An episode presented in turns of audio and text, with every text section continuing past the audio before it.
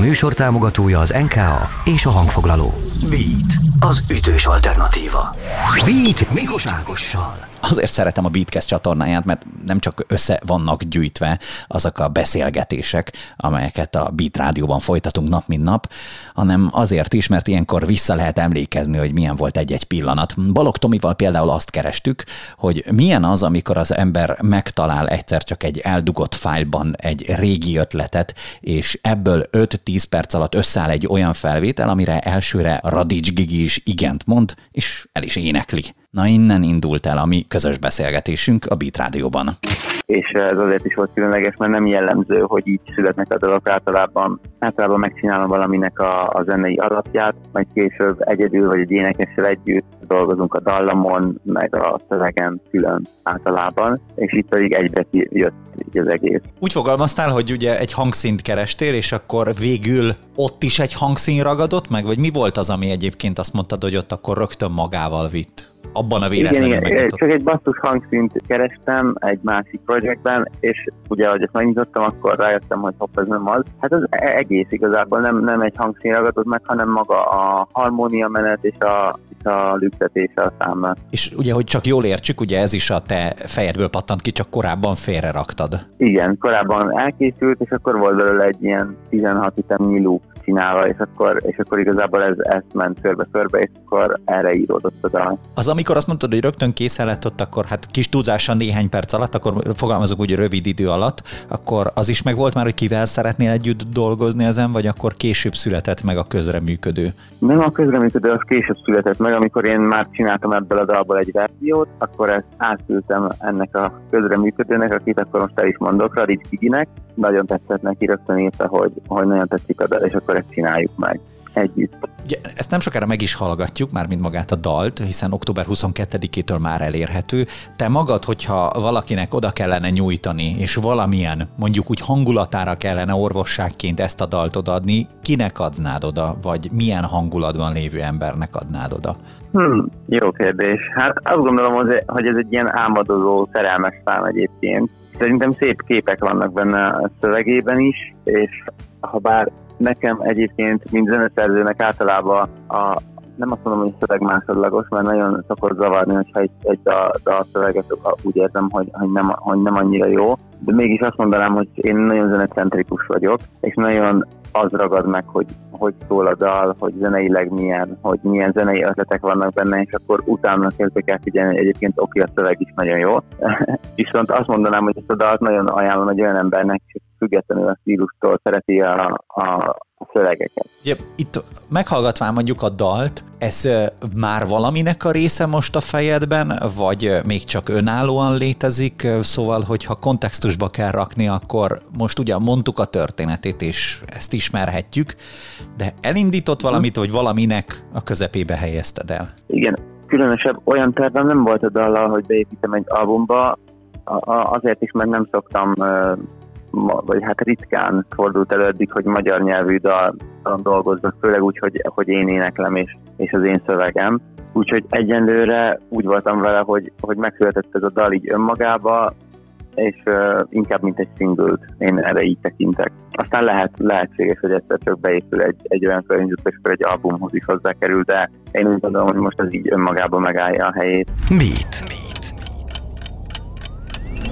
Most ugye azt is néztük, hogy akkor, ahogy dolgoztál, ez tulajdonképpen egy valamilyen folyamatnak a részeként jött létre, legyen az egy régebbi folyamat, mondjuk úgy kiteljesítése, vagy most valamin dolgoztál, és akkor hirtelen át kellett ugrani. Mennyire jellemző rád az, hogy, hogy mondjuk például a folyamatok között könnyen tudsz váltani? Mennyire jellemző az, hogy egyik projektből a másikba könnyen tudsz átlépni? Az, hogy projektekhez könnyen tudok váltani, ez azt gondolom, hogy jellemző rám egy ideje. Nem mondom, hogy ezt minden nap betartva csinálom, de kb. 2015-ben határoztam el, hogy nyitok egy ilyen füzetet, és minden nap minden nap írok valamit. Ezt egy évig egyébként tényleg szabályosan is csináltam, hogy abba a füzetben minden nap került valami. Lehet, hogy néha csak négy ütem, lehet, hogy néha csak egy, mert annyira nem volt időm, vagy annyira nem úgy alakultak a dolgok, de minden nap tényleg valami alakult, és azt gondolom, hogy az egész komponálás, meg zeneszerzés, dalírás, azon kívül, hogy nyilván van ennek egy olyan része, amikor érzi az ember, hogy egy, ez most nagyon ihletett, vagy ez most nagyon valami különleges dolog született. Egyébként az egész egy kicsit úgy tekintek erre, mint egy ilyen,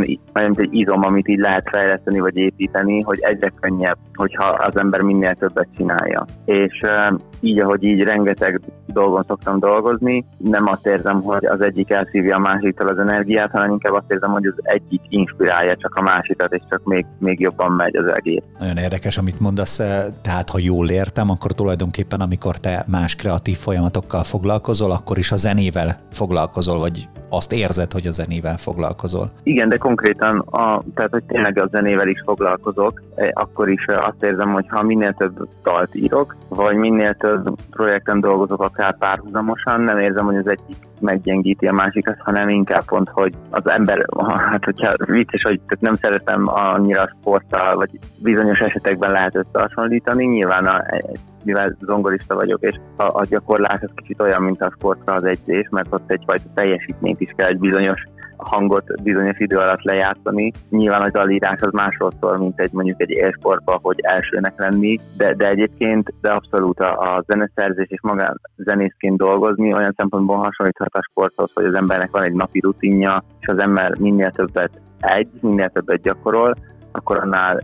gördülékenyebben tudnak megíródni dalok, annál gördülékenyebben tudnak megíródni szövegek, és az egész munka, a morál, meg minden egy kicsit talán fesztelenebb tud lenni, hogyha az ember éppen edzett állapotában van. Mit? Mit? Segíts nekem kérlek rendbe rakni valamit veled kapcsolatosan, egy kicsit foglalkoztat ez a kérdés. Az, aki az mondjuk úgy egy akusztikus világból érkezik, vagy abszolút abból az old school, igazi mhm. klasszikus világból, mikor és hogyan lép be az életében az elektronikus részleg, vagy a rész? Uh-huh. Igen, ez érdekes, mert am- mielőtt zenélni kezdtem, akkor azért nyilván gyerekkoromban rádión keresztül rengeteg mindent hallgattam, de amikor én zenélni kezdtem kifejezetten, akkor, a, akkor egy jazzlemez miatt, és onnantól kezdve engem csak az akusztikus tehát nem, tehát igazából azt mondanám, hogy a jazz zene érdekelt, nyilván ezen belül is azért voltak olyan dalok, amiben voltak szintetizátorok, vagy ilyesmi, de egy, egy időben mondjuk kifejezetten a, a Kiss triót hallgattam, ami tényleg csak zongora nagy bőgő dob. 2012-ben a Trafóba lépett fel a Chris Dave and the Drumhead zenekar, akik egyébként jazz zenekar, de a műsorukon rengeteg olyan dal volt, rengeteg olyan anyag szólalt meg, ami, ami az ő műsorokon belül is már a szakszofon mellett volt egy effektpedál, a gitáron is olyan hangszínek jöttek ki, amit az előtt így nem tudtam elképzelni, hogy ú, ez most ho, hogy, hogy készült, ez hogy jött észre. És maguk a dalok, amiket utólag kikerestem, hogy amúgy miket is játszottak, mert a, jazz standardeket ismertem azok közül, amiket játszottak, de az a sok pop szám, amit ebbe belevegyítettek, azt pedig nem. És akkor így jutottam el a hip-hopig, hogy miket játszottak, majd pedig 2015-ben, amikor a Kendrick Lamarnak megjelent a Supreme Butterfly című albuma, akkor éreztem, hogy ez, ez az én utam olyan szempontból, hogy zeneileg ugyan gyakorlatilag nem egy kompromisszumról van szó, hogy én a, a jazzes dolgokat azt kb. le kell egyszerűsítsem, vagy ki kell, hogy tegyem a zenéből, amire azért volt sok precedens korábbi munkáim során, hogy ha tegyük be, egy énekessel írtunk egy számot, jó sok esetben volt ez a fajta negatív élmény, hogy egy kiadó vagy egy menedzser azt mondja, hogy hát látok, ezt le kell egyszerűsíteni, ez sajnos nem jó, ez, ez így itthon jazznek számít, és azt éreztem, hogy itt van Kendrick Lamar, aki jön egy albummal, elvisz 9 vagy 10 vagy 11, nem tudom pontosan hány Grammy, egy, egy, egy világméretű elérésű anyagot hozott létre, és olyan jazzzenék vannak gyakorlatilag benne, olyan ötletek, ami minden jazzzenésznek csak az álma, hogy, hogy ilyeneken így tudjon dolgozni. És akkor ez fogott meg talán a leginkább, hogy, hogy az, hogy elektronika keveredik bele, hogy egy dalon hallatszódik, hogy ez a 21. században készült, és ez gyakorlatilag akár évre pontosan hallatszódhat bizonyos dolgokból, hogy ez valószínűleg mikor készült. Ez nem feltétlenül egy negatív dolog kapcsolódni a jelenkorhoz, de közben mégis azt éreztem, hogy ebben a műfajban, ebben a zenében nem kell, hogy kvázi megszabaduljak attól a tudástól, amit egyébként szándékosan építgettem. Mi jellemzőbb inkább, vagy akkor úgy kérdezem, hogy te mit szeretsz jobban, vagy minek örülsz jobban, ha megkeresnek egy projekttel, vagy hogyha a te fejedből pattan ki, és az elejétől kezdve te nevelgeted? Én szeretem ezt is, azt is. Az biztos, hogy most volt egyébként egy ilyen zeneszerző tábor a Balatonnál, ami arról szólt, hogy összeraktak több énekes, producer egy ilyen hotelba, és akkor gyakorlatilag négy napon keresztül folyton alkotni kellett.